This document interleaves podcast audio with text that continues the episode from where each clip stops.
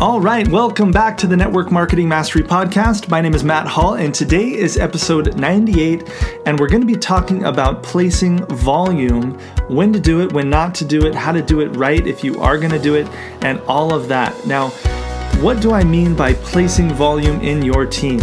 Uh, when you are building a network marketing business, your commissions are based off of volume requirements, right?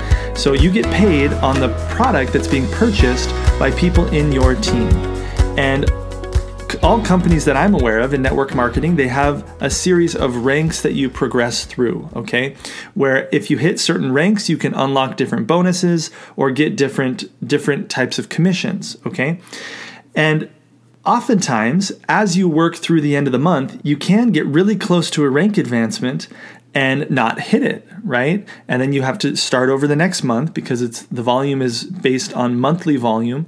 And so you sprint through the next month to try to hit that new rank. And eventually you hit your goal and you rank advance because of the volume that's being purchased through your customers and your distributors and whatnot, okay?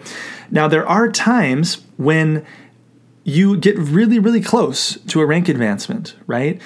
And by hitting that new rank, you're going to earn a significant bonus. Maybe it's a bonus. Let's just give the example of a five hundred dollars bonus, okay? Well, if you are only two hundred in volume away from hitting that rank, obviously the ideal scenario is for you to go out and sign up a new customer with that two hundred, with the two hundred dollars order, whatever it may be. But if you are sprinting and at the very end of the month, you, you are not there yet, you can, in a lot of companies, actually place an order under a uh, under somebody on your team already, okay? Or you can ask somebody to place an order for you and compensate them for it. And you can place that two hundred uh, volume into your team so that you rank advance. Essentially, you'd be spending two hundred dollars or buying two hundred dollars worth of product to get five hundred dollars cash, right? Obviously, that makes sense. I would do that all day long. So this is not a strategy that uh, that is talked about very often by leaders or by uh, two people that are just starting out, but recognize that in, in most companies, this happens every single month. At the end of the month, people are placing some kind of order to fill in different commissions in different places. Now, some companies do not allow this, okay? So you need to know what the rules are in your company. My company does allow it, but there are, there are strict guidelines that you have to follow, which they just they're just obvious guidelines. They just make sense. Things like you can't spend more than you're going to be getting back uh, from the natural commissions of the company, right?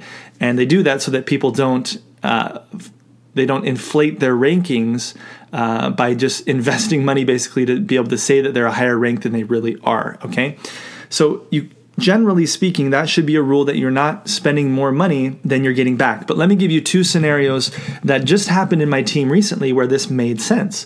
Well, we had somebody who was, uh, they were at about ten thousand volume, okay, hitting a new rank in our company, and they were coming up two hundred dollars short in one of their legs to hit this new rank. Now, the bonus when you hit this rank is several hundred dollars, okay? So for them, it totally made sense for her to place a two hundred dollars order under one of her customers to earn several hundred back, okay? She's getting product and she's getting commissions that pay for that product plus some, okay? Now, when I first told her when I first said, you know what, ideally go out and sign up somebody new, get that two hundred volume into that team. But if you can't, if it comes down to the wire and you're at the very end of the month and you're not there, why not just place a two hundred dollars order? When I first said this, she was like, oh, is that even allowed? Like, is that a, is that a thing? And I just laughed because it's something that nobody talks about, but it does happen every single month, right? Uh, A ton of leaders do this as they're rank advancing, whether it's hitting a rank for the first time uh, and they're really, really close, or whether it's maintaining a rank to, to get a commission or whatever it may be. Uh, another scenario is we have, a, there's another bonus in our company where if you have, basically, if you have thirty-nine people that are structured correctly, you get a fifteen hundred dollars bonus, okay? And if five people aren't ordering, as an example, this just happened on our team, there was a scenario where five people weren't ordering for somebody.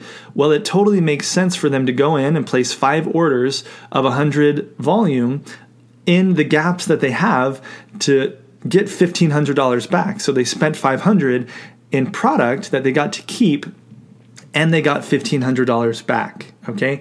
So you guys, maybe some of you have already are already doing this, but I, I'm re- I'm thinking that a lot of you, because you're new, you've never even thought about this. Okay. And the reason this is this is uh, relaxing, okay, is that sometimes you just don't have another customer to sign up, but you're really, really close to a rank advancement. And knowing that this is a possibility, at least for me, kind of takes the stress off. I know, like, okay, if I get close enough, I can just buy some extra product that I can use for giveaways or whatever it may be, and I get the product and I get to the commission, okay? Now, there are some general rules that I want to give you guys, Um, because this can also have a negative effect, okay? Uh, for example, if you're placing volume under different builders on your team, some people are going to get commissions uh, from that volume, probably other than you, right? Whether it's, you know, ideally, a great idea is if you can place this volume under somebody who you've recently signed up, because that way you can get whatever fast start bonus your company has uh, from the volume that you're placing. So maybe you're getting twenty percent back or twenty-five percent back or thirty percent back, whatever it may be. Um, but uh, sometimes this can inflate the earnings as well of people that are in your downline. And you don't want people to get an unrealistic expectation of what building looks like and what commissions look like. And so you do want to be careful not to do this too much, uh, not to overinflate the checks of people on your team unnecessarily, okay? But most of the time, this is actually a motivating thing. And if you approach it right with your builders, they're going to feel uh, it's going to motivate them more than anything else, because they're going to see, okay, as I up my volume, look what happens. Commissions come in, and they're going to be motivated to go out and continue to increase their personal volume with their team. Again, I want you guys to understand that the ideal goal is that you consistently hit your rank. You know, at the end of the month, you're on the golf course, you're playing golf, and you hit the rank without even knowing it because you've built up such a large team and you have so many orders going in, right? But when you have these gaps, this is a good strategy. So here are a couple rules I recommend that you follow when you're approaching placing volume. Number one, always put people over profit. Okay, there have been scenarios where it just didn't uh, it didn't make sense, or we didn't want to overinflate somebody's check too early, and we um, like they were new. For example, they were a new builder, and we didn't want them to just get a three hundred dollars check out of nowhere and be like, "Wow, this is totally easy," right? And so there have been scenarios where we have uh, opted out of earning extra income because we didn't feel like it would be right for the person on our team. Okay, so. Again, always put people over profit, right? And that's that's kind of a, there's no hard and fast rule about how to do that, but just have that always as a, a rule in your mind. You're going to be able to feel if it feels right or not to do something like this, and when is the, the right timing, okay? And what's the right scenario? Rule number two is to always spend less than you're going to make back in commissions. It, I really uh, highly dislike or discourage the idea of placing more volume than you're going to get back just so that you can hit a rank and say that you're that rank, okay? Uh, it just doesn't doesn't make sense. I don't really think it's ethical. And most companies like ours, they have a rule where it's actually not allowed, and you could get seriously penalized if you do something like that, okay? Rule number three is to follow your company's rules, simple enough. So follow your company's rules, whatever guidelines they have in place. As you rank advance, as you grow into leadership, you are probably going to be given an account manager, somebody in the company, uh, in the executive team of the company that is kind of your liaison with the company. And that's who you should be working with when you're doing things like this. So always work with your account manager for your strategy, for placing volume and things like that.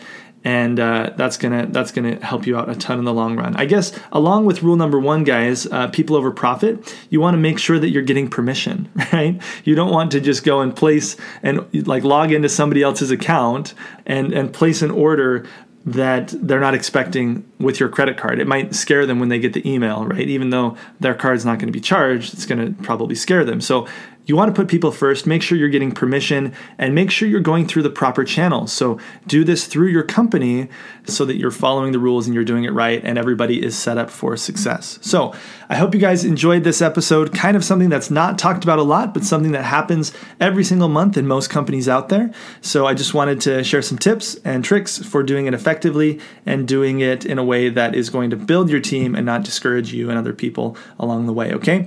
Uh, hope that you guys got value from this episode. Make sure to tune into the next one. We are going to be talking about doing giveaways and drawings and different reasons for doing things like that on social media and offline, uh, different, some awesome, you know, different strategies that maybe you haven't considered yet. Now, if you guys like this episode or any of the episodes, I recently discovered that when you're listening to the podcast in iTunes on your phone, you can actually, when you're on the episode, in the lower right-hand corner, there's three little dots. And if you click that button, you can actually share specific episodes with your friends or with your teammates. So if you really liked this episode or any other episodes specifically, uh, you can go right there and you can actually text or email the the podcast episode to other people. I would feel honored if you would share this content with somebody that you felt would benefit from it. And as always, guys, the call to action today is to go out, take action, and rock your business. Okay, hope you have a fantastic day. We'll see you soon. Bye.